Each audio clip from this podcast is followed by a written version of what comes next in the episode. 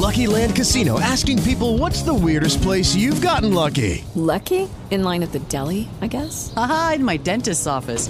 More than once, actually. Do I have to say? Yes, you do. In the car before my kids' PTA meeting. Really? Yes. Excuse me, what's the weirdest place you've gotten lucky? I never win and tell. Well, there you have it. You can get lucky anywhere playing at LuckyLandSlots.com. Play for free right now. Are you feeling lucky? No purchase necessary. Void where prohibited by law. 18 plus. Terms and conditions apply. See website for details.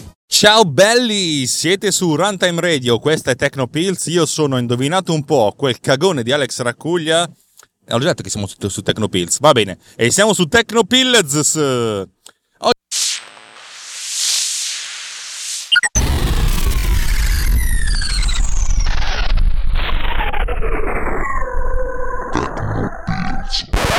Puntata ovviamente un po' particolare perché invece di fare una puntata normale facciamo una di quelle puntate in cui rispondiamo alle domande di un ascoltatore, anzi alla domanda di un ascoltatore che ora sentiamo. Vai Enrico. Ciao, una domanda per la prossima stagione se ti sembra sensata. Come viene deciso in un film in quale canale stereo o superiore mettere un determinato rumore? Stavo guardando il DVD de Il Ponte delle Spie con le cuffie e all'inizio c'è una scena metropolitana in cui si vede una persona camminare. Il rumore della metro arrivava da sinistra. Infatti il treno era a sinistra, ma poi la scena veniva frequentemente capovolta e il treno risulta a destra, poi a sinistra, poi a destra, in modo abbastanza frequente. Eppure il rumore del treno arriva sempre da sinistra in cuffia. Io non me ne intendo di audio, ma è piuttosto fastidiosa questa incoerenza tra audio e immagine. Non so se sia un problema mio, DVD, cuffie, PC, eccetera, oppure semplicemente il fatto che non possono invertire i canali ogni due secondi. Scusa il messaggio chilometrico, ma volevo spiegarmi bene. Ovviamente rispondimi senza impegno qui o sul podcast, solo se la domanda ti sembra sensata. Ciao, buone ferie e buon Ferragosto. Bene, avete sentito la domanda di Enrico, una domanda molto molto interessante che ha un risvolto tecnico e anche un risvolto umano. Il risvolto umano è mi ha dato fastidio sta cosa. Bellissimo. A me piacerebbe tanto andare a rintracciare la persona che si è occupata del mix per chiedergli come mai.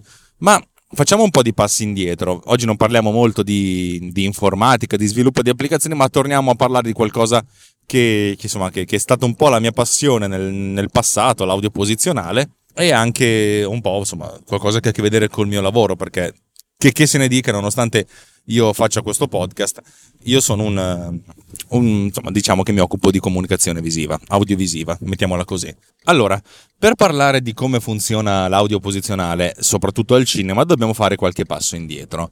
Eh, il passo indietro principale è dato dal fatto che comunque spesso e volentieri, che, che se ne dica, l'audio è l'ultima ruota del carro in, un, uh, in uno spettacolo audiovisivo, eh, soprattutto al cinema. Eh, la, la, la struttura che si segue di solito è quella di finalizzare il montaggio. Una volta che il montaggio è finalizzato si passa alla parte audio.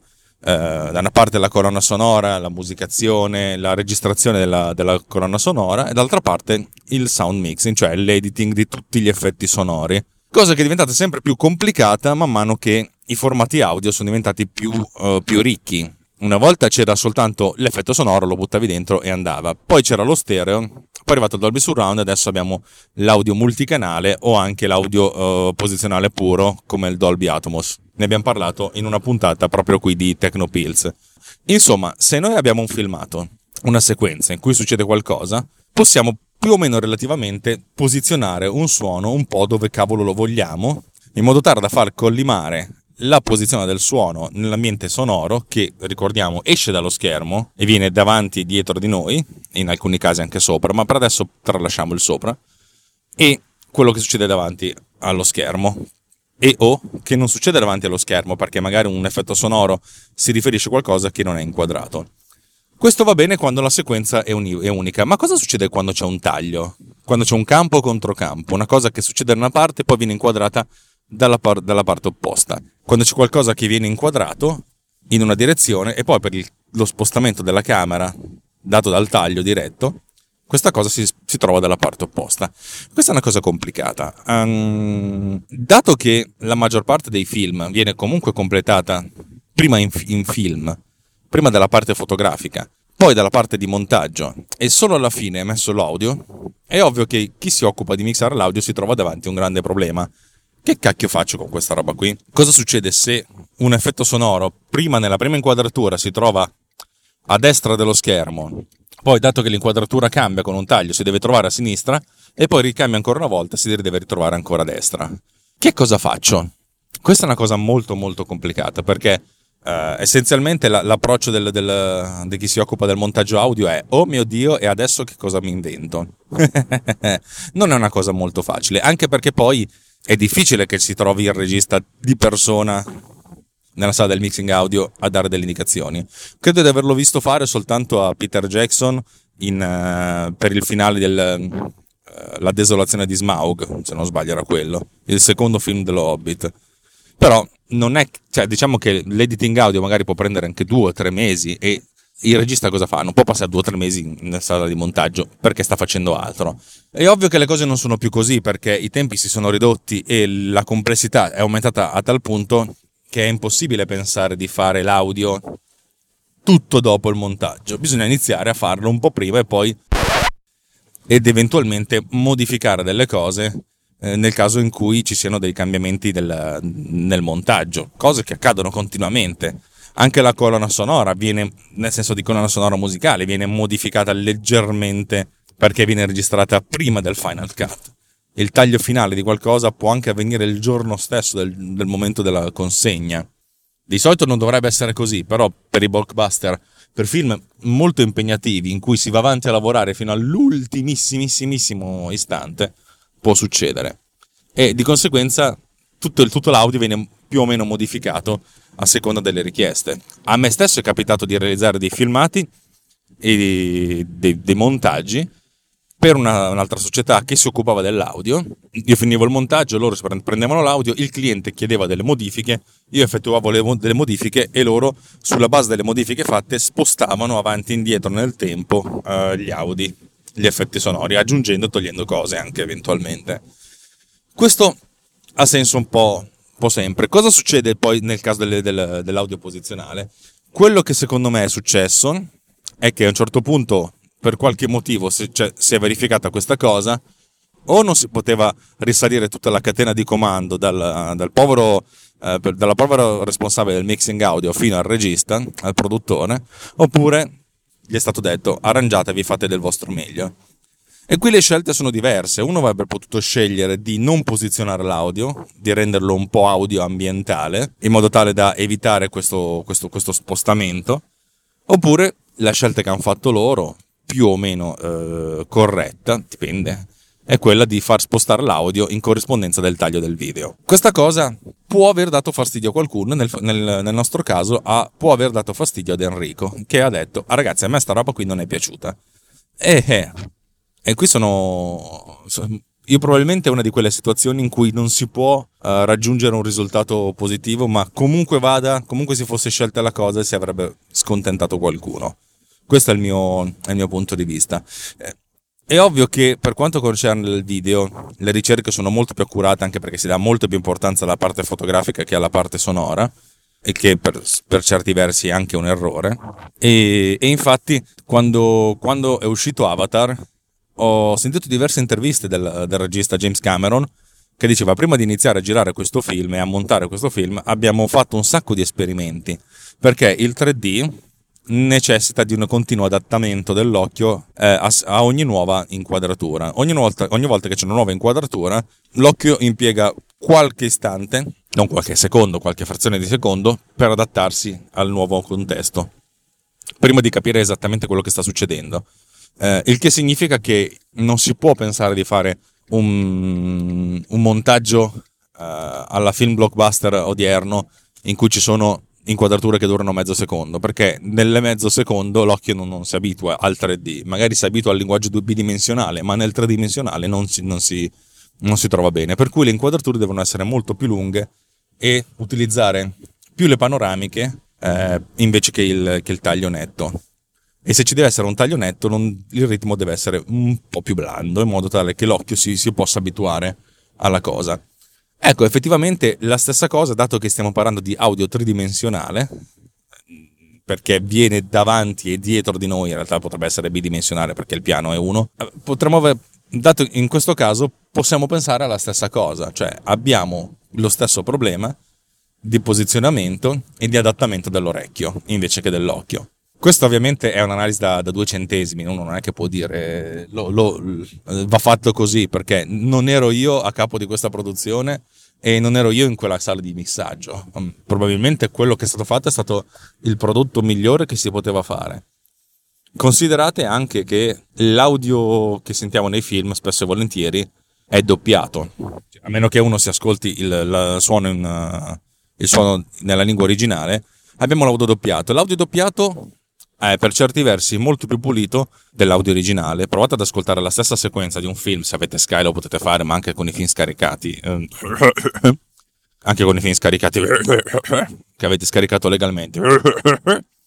Eh, provate a sentire la stessa, la stessa scena in italiano e in inglese. Sentirete che l'inglese è molto più, più grezzo perché gli anglosassoni hanno la cultura di registrare l'audio in diretta, in presa diretta, cioè con un fonico una serie di fonici e una serie di microfoni sul set che stanno lì e registrano l'audio. Questa è una cosa molto molto importante perché in questo modo abbiamo, hanno un, un orecchio allenato ad ascoltare in modo diverso.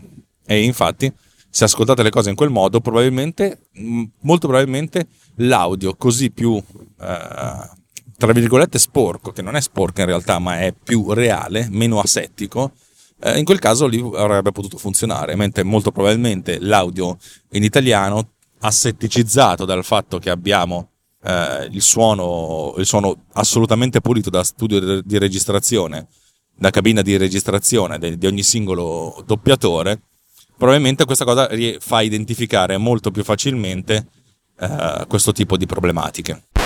Bene, oh, spero di aver risposto a, a, questa, a, questa sera, a, questa, domanda e colgo l'occasione per salutare Enrico e tutti quanti mi, mi scrivono per chiedermi, per chiedermi, cose. Molto spesso mi chiedono cose che, a cui non so rispondere. Non è vero, non mi chiedete mai un cazzo perché siete stronzi. per cui, insomma, se, se, avete, se, avete, voglia di interagire e di darci del feedback, sono bel contento. Um, colgo l'occasione per dirvi che, non so, magari se vi fa piacere, se, se non avete niente da fare, oppure se avete qualcosa da fare, ma fatemelo lo stesso. Se fate una recensione su iTunes, a me non fa schifo. Eh, che è un modo molto carino per dirvi fatemi una recensione su iTunes che non mi fa schifo. Eh, molti mi dicono, cacchio, è vero, non ci ho pensato, lo faccio subito e lo fanno, siete molto carini. Molti mi dicono, non ho un account su iTunes. E io dico, va bene. Sarebbe carino che ve lo, faceste, lo stesso. Cioè, io alla fine sono qui a registrare questo podcast. Eh, io mi diverto, sperimento. Però, insomma, diciamo che potrei, dir, potrei, dirvi siete stronzi, vi dedico il mio tempo, voi potreste dedicare tre minuti del vostro tempo a aprire un account iTunes, non comprare niente, tanto non serve niente comprare, soltanto mettermi un voto su, su questo podcast. Però avrei lo stesso effetto di quelle applicazioni che vi chiedono vuoi valutare questa applicazione sull'App Store? E voi, alla terza volta che ve lo chiedono vi, vi i coglioni. Eh, dato che però non ho pubblicità e, non, e comunque io non ci guadagno niente a fare sta roba, veramente mi piacerebbe diventare ricco con i podcast, ma eh, in Italia è difficile. Eh, anche nel resto del mondo è difficile, ma in Italia eh, è ancora più difficile. Eh, vabbè, insomma, vi chiedo questa piccola cortesia. Poi, se, se non aveva di farla, amici come prima, eh, vi, vi, voglio bene lo stesso. A questo punto, se volete farmi delle domande, contattarmi, eh, chiedermi cose, sapete dove trovarmi. Il mio account su Twitter è Tecnopills, scritto come questa trasmissione, cioè T-E-C-H-N-O Pills, tutto attaccato, con due L e la Z finale. E se volete scrivermi direttamente, vabbè, cercatemi sul, suo, sul mio sito internet alexracuglia.net, dovrebbe esserci una pagina sui, dei contatti. E se non c'è, eh, ditemelo che così la faccio. No, no, dovrebbe esserci. Ragazzi, per Runtime Radio su Tecnopills oppure per Tecnopills su Runtime Radio, Alex Racuglia vi dice ciaonez e bentornati dalle vacanze. Ciao!